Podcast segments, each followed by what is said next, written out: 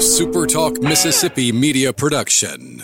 Do you need heavy equipment or farm equipment? Look no further than Southern Equipment and Parts in Laurel. We have a wide selection of new and used equipment from many top brands. We also offer parts, service, and rentals. Whether you're a contractor, farmer, or just need help around the house, we have what you need. Southern Equipment is your one stop shop for all farm and heavy equipment. Visit us at 5237 Highway 84 West and SouthernEquipParts.com or call 601 651 4555. Three, two, roll A, fade up on A.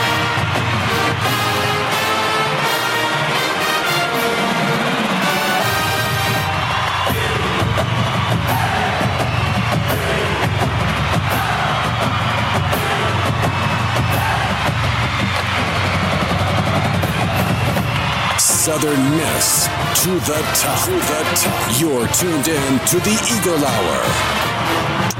Well, good Monday afternoon. Welcome to another week of the Eagle Hour on Super Talk Mississippi. We're glad you're with us this afternoon. Bob Getty. I'm in the First Bank studio here in Hattiesburg. Luke off for a few days. I think he'll be back Thursday. Opening segment of the show sponsored by Dickey's Barbecue Pit. Always love plugging Dickey's. Great food, great people. They're open seven days a week here in Hattiesburg.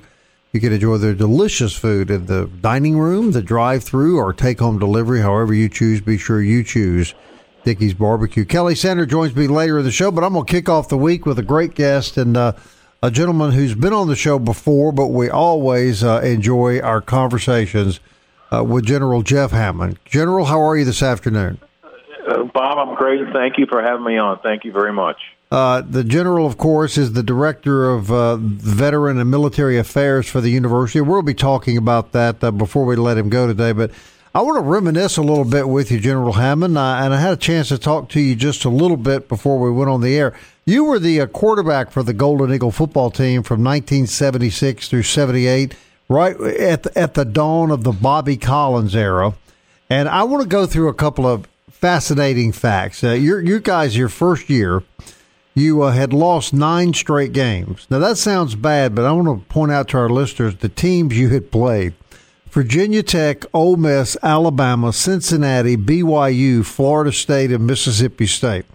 A, a schedule that today, General, no one could even comprehend.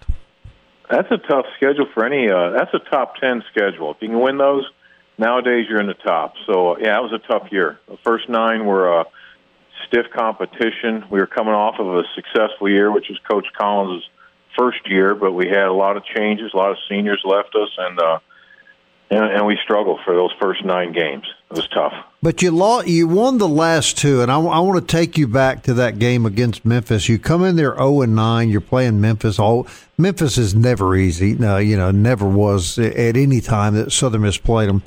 Uh, big, big, big game, wasn't it, to win that? It, it was. You know, I came out of a high school in Memphis. Um, I had not played during the season, uh, other than on special teams. I begged Coach Collins to let me play wedge man on the kickoff returns. I I said I want to make a difference. I'm tired of losing, uh, so I went from being a wedge man to uh, I believe it was the Friday before that Memphis State game. Coach Collins says you're going to start. And, and dumb old me, not knowing any better, I said, "Well, coach, that's great, but can I still be the wedge man?" He just looked at me like I was crazy. but uh, we beat them. We beat them in Hattiesburg. It was uh, one of the biggest victories for the program at the time because it, it it changed our direction. It certainly did. No question. And, and, you were there. You were there at the genesis of what I think was when the program got its national footing under Coach Collins. So you go two and nine. But again, you played a, a, just an incredibly brutal schedule. The next year, you guys improved to six and six, but three magnificent wins: 24-13 over Auburn, twenty-seven to nineteen over Ole Miss, fourteen to seven over Mississippi State. That was special. Three uh, SEC wins. Uh, I well remember the Ole Miss victory because the week before Ole Miss had defeated Notre Dame in Jackson, and we had defeated Auburn at Auburn.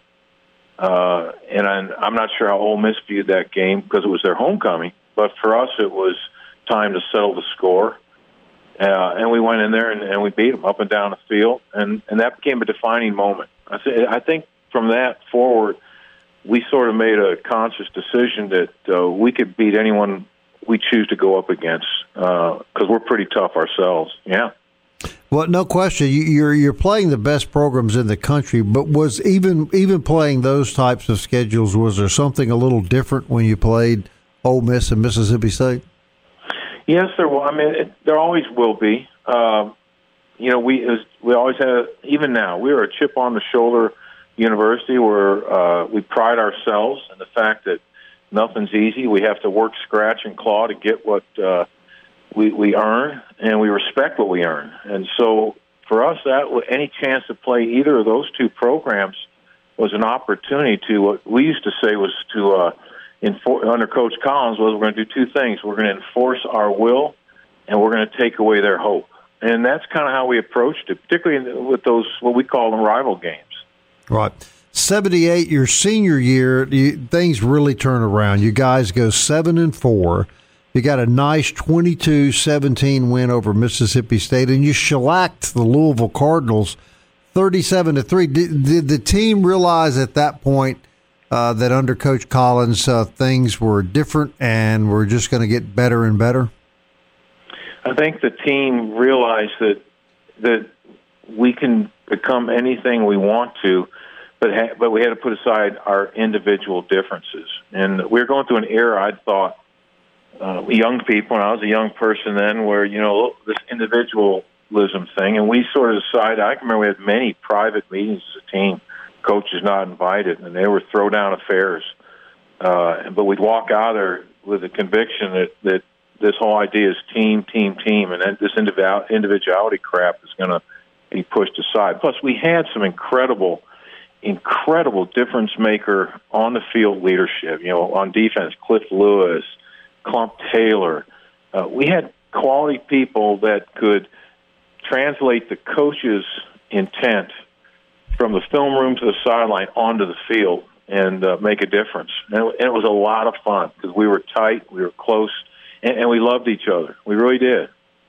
Right, seventy nine to eighty one, Coach. This is right after you left. Coach Collins really blows up, and uh, team gets in the uh, in the top ten at one point under his leadership. Uh, I'll never forget that. I was uh, working at at WDAM TV and doing the morning news, and on my way to new to the news uh, desk that morning, uh, my boss called me and said Southern Miss just got ranked in the top ten. That's the lead story.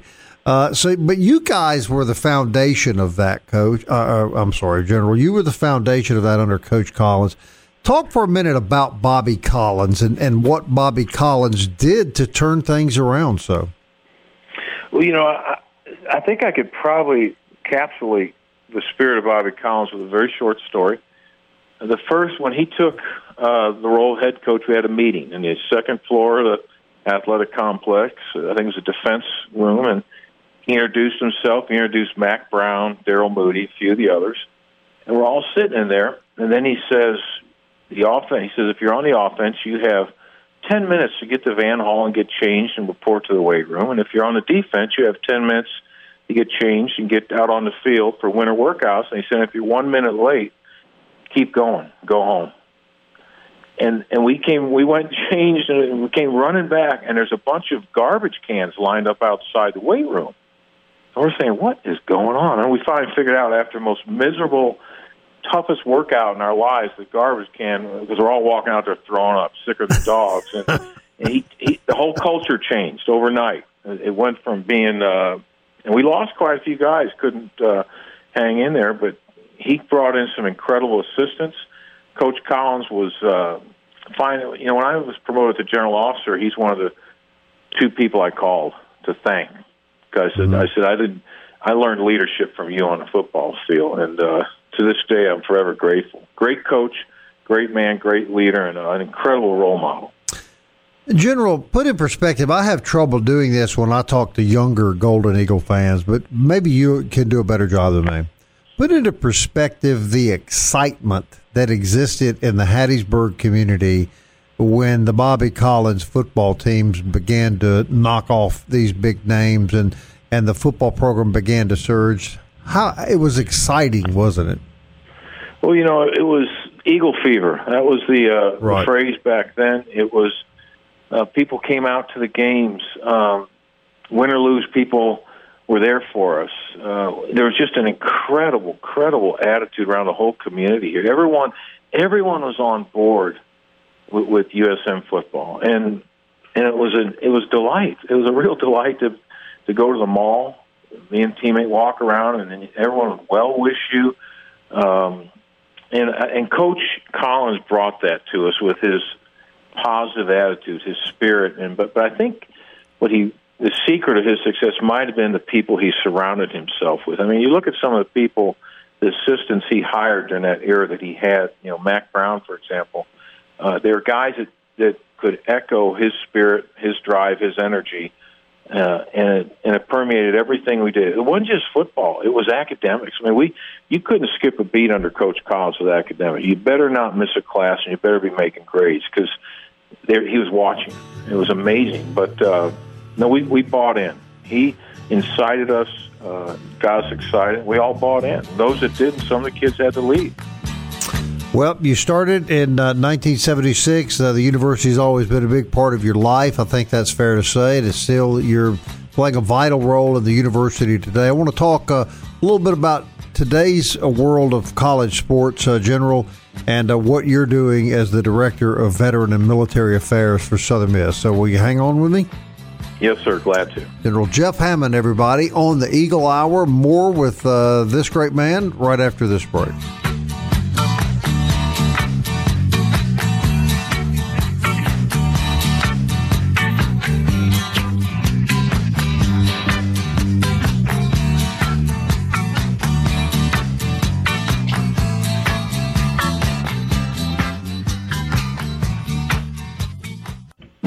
Southern Miss to the top. To the top. You're tuned in to the Eagle Hour. Second segment of the Eagle Hour, sponsored every day by Campus Book Mart and CampusBookMart.net. Great uh, business on Hardy Street, right across from the campus, and a great place to buy your Southern Miss swag. All right, Kelly Sander will be joining me a little later in the show, but I want to continue our visit uh, with General Jeff Hammond football star for the Golden Eagles from 76 uh, through 79, 78, and of course, former uh, athletic director at USM, uh, former commanding general of the 4th Infantry Division in the United States Army, and commander of U.S. forces in Baghdad, Iraq. Uh, general, this may be a crazy question. Just tell me if it is. But were there were there any things that you took from being a college athlete at Southern Miss that helped you when you were assigned the awesome responsibility of commanding the 4th Infantry Division? Yes, foremost and to the core it was uh, what Coach Collins taught me here about leadership. It's only two words. It's follow me. And it means uh, don't do as I say, do as I do. And I learned that at Southern Miss. I learned the art of follow me leadership, which I was able to apply uh, through my years in the Army, particularly years in combat. And uh, when you look back on those years, uh, General, what um, what is the first thing that, that comes to your mind when you think about uh, that incredible experience that you had? Uh, are you talking to U.S. Sam or with the uh, Army? in the Army, when you were commanding um, forces in Iraq. I think it was more than anything else. It was the incredible heart of service that these young men and women possess. Most of the kids I led in combat, in particular, were kids that raised their hand and volunteered to serve after 9 11. So they had the moral courage at a young age to step up and to, to identify something bigger, more important than themselves. And uh, the incredible sacrifice the soldier families would make to ensure that their troop could go forth and, and, and do their duty. So I guess short answer is the spirit of the American soldier the patriotic uh, spirit to do their best and um, represent our nation in a way that's the envy of all others. You know, my son was in the military, and I remember him telling me once that he had, he had never been in a more diverse community where no one saw anything except brotherhood. That everybody, everybody that he was associated with, those were his brothers uh, in arms, so to speak, in the military. And now we we seem to see be in an era where uh, some in leadership are trying to interject uh, critical race theory and, and all of these social experiments on the military, and I'm not going to ask you about this much, but I was I was curious to get your opinion of that. It would seem to me that uh, that the military uh, should be left alone when it comes to all of that. Well, I, I think it's it's of greatest paramount that the military of the United States reflects society, the way society looks, and, and I think it's I think our founding fathers when they had in mind what the American society should look like. Uh, I think without them realizing at the time, I think we the closest we've gotten is the military, uh, because we're all one color in the military. We're in the army, we're green, and we serve with a common bond and a, and a trust and faith in each other, and a common shared sacrifice that comes with that. So, um, the country's going through some some changing times here, wrestling with. Uh, social issues, and I, I truly believe that in, at the end of the day, it's like a pendulum swing, swinging back one direction or other. We'll eventually figure it out. It's just it's always hard to wrestle with with, with problems and change, and um, eventually, I think um, if we stay one nation under God, we're going to be okay. Yeah, I think that's right. General, under your direction, uh, Southern Miss was recently named as one of the top three universities in the entire country for service uh, to veterans. Now, you're the director of veteran and military affairs for Southern Miss. So, first of all, congratulations on that recognition. But for our listening audience that may not know, uh, let them let them know what uh, the Veteran of Military Affairs uh, Department is doing at Southern Miss for veterans. Well, thanks a bunch. You know, we, we started this program about seven years ago with about 300 youngsters. Uh, today, we're well over 1,700. We're we went from being unranked to uh, now we're number three in the nation. We're also building a multi-million dollar veteran center on this campus, which should be completed in January. We've come a long way, uh, and I like to say we're, we're number three, pushing hard to be number one, simply because we care. Uh, if you're a veteran, a family member of a veteran, a National Guardsman, a uh, active duty service member, uh, we're here for you. We're, we're going to be your uh, battle buddy, your partner to get you through this uh, and earn your degree and find you a job. And we do it better than anyone else. Um, and we're proud that we can because we have the support of a, uh, the best university I know of, and that's the University of Southern Mississippi. And is this primarily for, for young men and women that are transitioning out of the military back into civilian life? Do I understand that right? Well, it's a combination. We we you know we call ourselves the Center for Military Veterans, and that's those transitioning service members, those that remain on active duty. They can take our coursework online, and then family members, family members of a veteran, active duty, National Guard member. Uh, we're there for all all in that lineup, uh, and particularly uh, our National Guard here in the state of Mississippi, where they, we now have a free tuition program to uh, care for them and get them uh, set up for success here at USM as well. Interesting that you said families. I, I know that my wife and I learned that. that families uh, that have people they love in the military, they make a lot of sacrifices and have a lot of worrisome nights themselves, don't they, General? It's the toughest job in the military is, not the soldier on the front line because we get to do what we've been trained to do. We've been hungry to see if we're up to the test. It's the family members, the families that have to stay back and deal with the challenges that are remarkable. They're so tough. My wife uh, is my hero. She's uh, not only the love of my life, but the hero of my life uh, because she's always been there, caring for families, dealing with the loss of life, and uh, keeping me propped up during the tough times. And those families deal with uh, something that many never experience, and that is the pain of long term separation from people that are most important to them in their lives, right? It's hard. I my last combat tour as a commander of the Fourth Infantry, we had the uh, we went there. We were deployed during the surge period, and we had the longest tour of anyone. So my soldiers missed uh, two Christmases, uh, two two of everything, uh, and one's hard enough, but to miss two of it, and then and come, you know, add to that graduations, birthdays, um, everything else. It's uh, that's hard. It's hard. Right, right. How how can people reach out uh, to the department that you're running? Uh, you know, if they have questions or or, or maybe want to maybe want to learn more about what you guys are doing. Well, you can. We're at 3503 on Morningside Drive right now until January, or just call me at uh, 264 4629. Uh, my line's always open. I'm a great listener. I'm always looking for new ideas. I'm also looking for people that want to help support these youngsters, and uh, the family continues to grow every day. The, what I call it, the family of, of supporters, continues to expand throughout South Mississippi, and everyone's invited.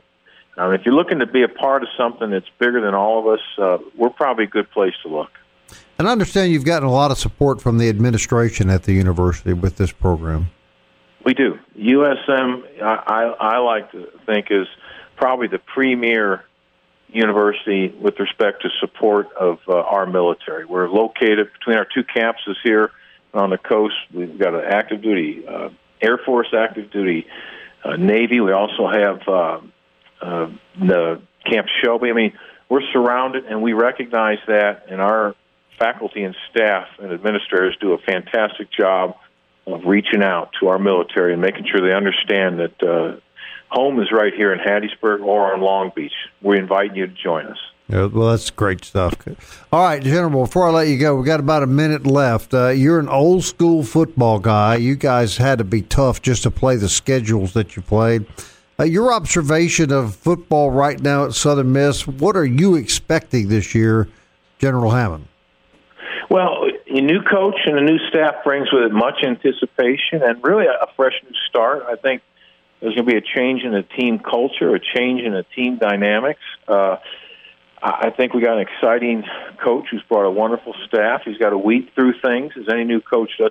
We have to be patient and we have to do our job. And our job as a university family and a community is to is to support, be a part of it, and support this team. What it's going to do. And I, I tell you, if you take your time to wade through it and look closely, he, he's doing things right. I think we're going to be. I think we're going to do some great things here down the road. It's not going to happen overnight. That's why they give a guy a four-year contract. Right, but I agree with you. There, there's a there's a new sense of excitement, is there not, General? Oh, it's incredible. You can feel it, and I I can't wait. I mean, it's um, and I've met a couple of ball players, and, and I think everyone's bought in. And so let's uh, let's give this thing a chance. We're going to be back. General, I want to thank you on behalf of all our listening audience for everything you've done at Southern Miss, for everything you've done for our country, and now what you're doing uh, for our veterans and, and their families here at the university. Thank you so much for your time, sir. Thank you, Bob. Take care. All right. General Jeff Hammond, everybody. A true American hero on the Eagle Hour.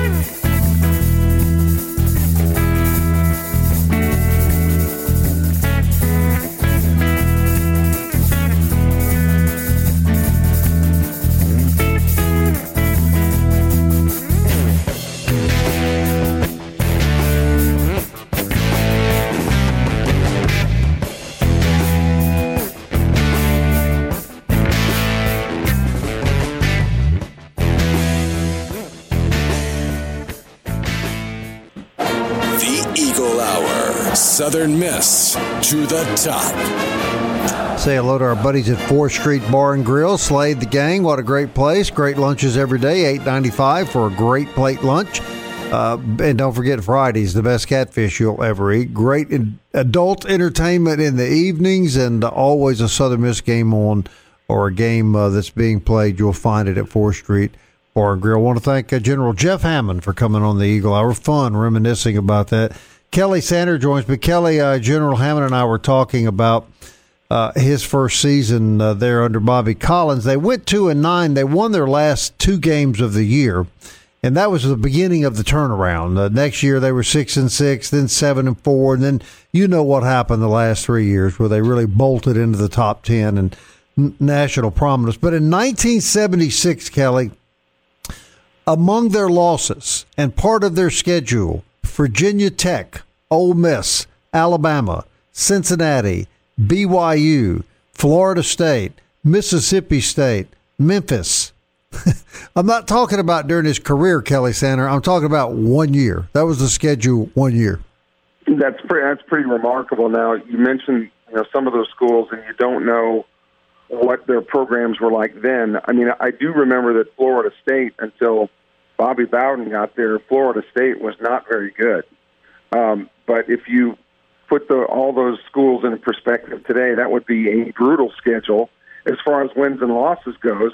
Now they'd all probably bring pretty good paychecks, um, but golly, that you talk about nowadays, there's there's no gimme there. No, You no. know? I, I guess if you went through that schedule in today's world undefeated, you would perhaps be playing on uh, in the final four almost. I mean, it's, it's, it's that strong a schedule when you really look at it on paper. Yeah, and and the other three teams would be from the SEC regardless. Right. Yeah, that's exactly. Well, of course, Kelly. That, that, just like the other, like the last two in the College World Series are. Now, speaking of that, let me say, in full disclosure, I've watched pretty much every game in the College World Series. Right. And, and while I'm not a Mississippi State fan, I will tell you that Mississippi State has earned the right to play for the national championship. They have answered the bell at every turn. They have been strong. They have been determined. Uh, they deserve to be where they are. Vanderbilt, on the other hand, no fault of the Vanderbilt players and coaches, but Kelly Sander, how in the world can the NCAA justify what it did to North Carolina State? I think this was the death blow of the NCAA. I, I you know, especially since the North Carolina State players who couldn't play because of COVID protocols, but they were allowed to buy tickets and sit in the stands. Right. So if they were at risk to each other and other teams, why were they allowed to sit among the thousands of other fans, uh, you know, involving, you know, including Mississippi State? Um, and I, I'll tell you, I, I really, I, I don't know whether to admire North Carolina State or smack them because they have handled this much better than I would have. Uh, I would be raising 16 kinds of you know what. Right. Uh, and they, they have been so gracious in the way that they have handled it. But there's not a single baseball fan that I have seen on social media, broadcasters or whatever, that agree with this decision. It's it's it's almost and and I mean there have been people that have gone so far as to ask is has college baseball has the NCAA gotten to be professional wrestling to where it's scripted they they know what's going to they know who they want. They're going to try to figure out how to get them there one way or another. That it's predetermined that the answers are predetermined. Yeah. um, and based on what happened I I understand why the question is asked. It's just preposterous. Preposterous. And I can't North Carolina State taking it the way that they've taken it they're better than I am. All right. Well, th- there's so many angles that we don't have time to discuss every question it raises, but but here's just a couple. You're going to let 26,000 unmasked people sit in the stands. You're going to allow the North Carolina State players who you've banned from playing to sit in the stands, but you're going to take that team out of the tournament before because four kids asymptomatic, totally asymptomatic, tested positive for a virus. It's preposterous, Kelly. And, and some of and some Southern Miss fans, including Roger Cameron, who's a big fan of, of this show, Roger Cameron even said on his on his Twitter account, he said, you know, so if North Carolina State, if these players on North Carolina State who you know tested positive, they played Vanderbilt. Right, So, so the Vanderbilt players were exposed to these guys. Right, So why isn't Vanderbilt being why isn't Vanderbilt being uh, Right. roped off? right. Why aren't they being quarantined? Why are they allowed to go on, but North Carolina State isn't?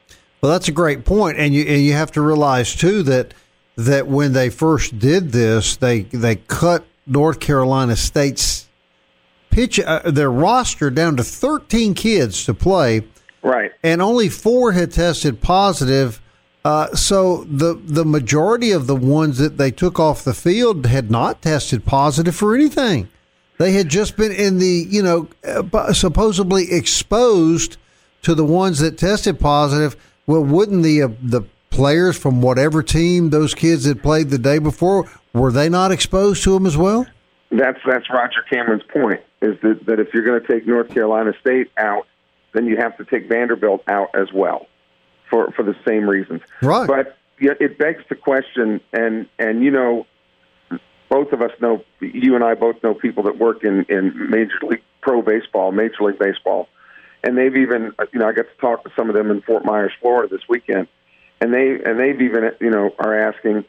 It, it's almost as if the NCAA absolutely wants Vanderbilt to be in the final because two of the top five picks in the major league draft are probably going to be pitchers from Vanderbilt, mm-hmm. and they wanted to be able to showcase, you know, those pitchers in a national spotlight, regardless of who the opponent was. Vanderbilt was going to be in the final, and they were going to do whatever they could to get Vanderbilt to that final. Now, you certainly hope that that's not the case, but boy, it stinks to high heaven. It was just just a terrible, terrible decision um, in a in a format now that the NCAA. I just don't know how the NCAA is going to have a leg to stand on going forward, and how much more that these schools are going to put up with, Right. and why is the NCAA even necessary? All right. Does this taint the World Series? Who, i- i- whoever wins, is is it a World Series that there should be an asterisk beside the champion? No, I don't. I don't think that. Um, and again, you you, you made it made it very clear. This is not an anti Vanderbilt, you know, No. stance here. We, you know, Vanderbilt's a very good team, um, have been for a long time, and it's not Vanderbilt's fault. But what's good for the goose has got to be good for the gander. And if you're going to pull North Carolina State out of the tournament because of COVID protocols, the entire Vanderbilt team was exposed to North Carolina State, and you have to do the same thing to Vanderbilt. I just, I just don't see how it could be any other way. Right. All right, here's the bottom line. Mississippi State earned its spot in the national uh, championship finals. Vanderbilt was given theirs. Fair? Yes. Yeah. There's no really arguing and- that, is there? Yeah, and and I and I'm 100 percent behind Mississippi State. I, you know, I know that they're baseball wise, they're not as open to playing the Golden Eagles as much as Ole Miss is. Um, and if Ole Miss, you know, if I had to choose between Ole Miss and Mississippi State being in the finals because of their stance toward playing Southern Miss, I'd prefer Ole Miss be there. But that's not the way it is. Mississippi State is. I'm a Mississippian. I'm going to cheer for Mississippi State as hard as I can. Uh, and again, with a little bit of um, angst against Vanderbilt just because of the way that they got there. Um, I just, man, it just like I said, it stinks to high heaven. I hate that. I hate that this is the way it is. But you can't you, you can't argue that both the teams that are there are, are really good baseball teams. No, you can't argue that Mississippi State has earned its way there. Uh, As I say, Right. they answered the bell at every Yeah. turn. They came from behind, won every game. Uh, they did everything that uh, you could ask a team to do. So you, you obviously have to wish them good luck.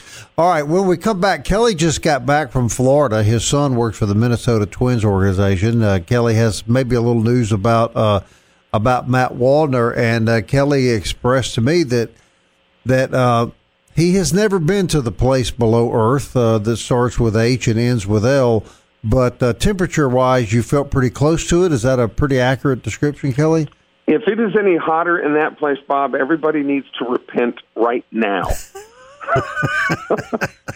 Golly, hot and humid. All right, repent during the break. Is that what we're hearing. Kelly? At least start, yes. All right, Kelly has repented, and uh, he never wants to go back into that humidity again. We'll find out what he experienced in Florida and what he learned about Matt Wallner, who's with the Twins organization, when we come back.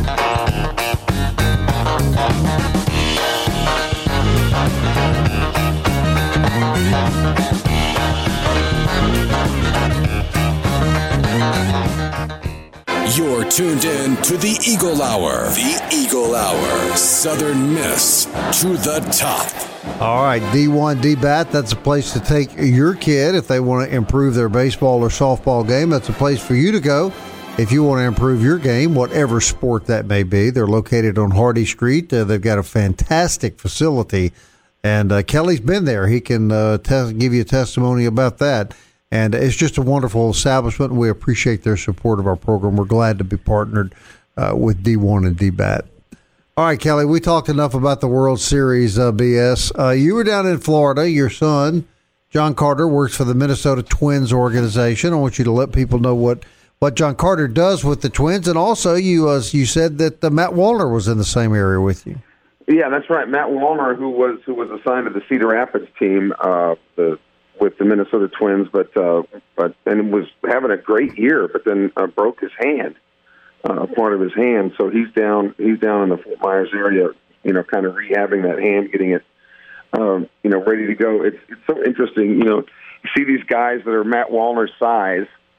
And and you think that these guys are nearly indestructible, and then one little bone in your hand, you know, Right. one tiny little bone in your hand gets broken, and you can't you know you can't grip a bat properly. You, it's just amazing what a machine the human body is. If one little part you know isn't isn't right, it can can cause problems. So he's down in the Fort Myers area, and they're hoping to you know get him back up there within the next uh, within the next month. But yeah, man, hot and humid down there. I mean, I understand why spring training um, locations down there, you know, are ideal. But boy, oh boy, this time of year is not the time to go to Fort Myers, Florida, any place down there hot and humid. Oh my gosh, um, I've, I don't think I've I've been that hot. Of course, I'm I'm a full figured gal anyway, you know. Husky. yes, that's right. and to go out there in the heat and humidity, we were playing miniature golf yesterday. And if have you ever worked up a sweat playing miniature? That's not a good sign, Kelly. No, no. What, what does John Carter do there, Kelly? He he works in player development, and he is uh, he's one of the sets of eyes and ears for the big league club in Minneapolis. He's with their rookie rookie league team down there, so he you know does a lot of uh, filming of swings and and critiques uh, deliveries of pitchers and and hitters. And he doesn't he and his crew they don't make any decisions as to who gets moved up. They simply report what they see, and then the powers that be up in Minneapolis determine you know who who gets to you know move up to the next level. And um, so that's that's kind of what he does. And they're in their you know in their season now down there, so they keep they keep pretty busy. But they've had a lot of rain, just like we have here, which has been you know problematic because you know, I think you said every day for the past 17 days in a row they've had rain at some point during the day. Hmm. Uh, those that? thunderstorms coming off the Gulf, and you know, he said it rains real hard for about an hour and then moves on. I said, well, we can certainly relate to that, you know, here in in South Mississippi. But um, well, I got to got to see a little bit of the uh, inside way those those teams work. Uh, I, I do understand too that I, I the first probably the first twenty minutes, Bob, that I was there, I and I'm I'm, I'm not making light of it. I'm simply making the point. There was not one player that spoke English as their primary language. In So the Twins what- organization. Correct. Yeah. Correct. Yeah. Um, so you're, and I think one of the things that COVID, um, as baseball looks at how it's running its business and having to tighten its belt financially because of the hit it took during COVID, um, I, I think you're going to see a lot more Latin American players, uh, other than pitchers and catchers. Uh, and you look, you, you even look at the major league rosters now, um, and see how many non I mean how many uh, players of, of Latino descent I'm not even sure if I'm using that terminology properly but Spanish speaking players occupying most of the positions other than uh, pitchers and catchers. Well, Kelly, why is that? I mean, you know, you know, there are thousands of, of young American kids that are excellent baseball players. Yeah, I think no, I think for one thing, uh, the I hesitate to use the word spoiled, but but American kids have you know, and most of the kids who play travel ball, most of them come from what what you would what you would call affluent families. You know, families that can afford to to fly to all these national showcases and stay in hotels and eat at restaurants. You know, all these where the Latino kids generally don't come from that background. Um, the Latino kids generally, and again, we're painting with a very broad brush here, so I don't want to make anybody mad. But the work ethic among the Latino players, um, I am told, tends to be much better. They're harder workers, and the bottom line is, is they will generally work for cheaper. Mm-hmm. You know, a lot of the a lot of the American players, they're told about how much money they can make, and they're not going to sign for a penny less than two million dollars. Well, when you can go and get a, a Latino player that will play for a lot less, um, that's with COVID having affected a lot of these teams' bottom line. They're going to have to start making decisions based on the bottom line. Well, that's interesting. All right, good trip for Kelly. Father Tommy Conway on the show tomorrow. We're going to have some great sideline memories to talk about there. Heath Hinton will join us uh, as well. Shelton Gandy on the show Thursday. Kelly joining me each and every day. Glad to have you back, Center. We'll see you tomorrow at 1 o'clock. Until then, Southern Miss. To the top. Time keeps on slipping, slipping, slipping into the future. I wanna fly eagle to the sea.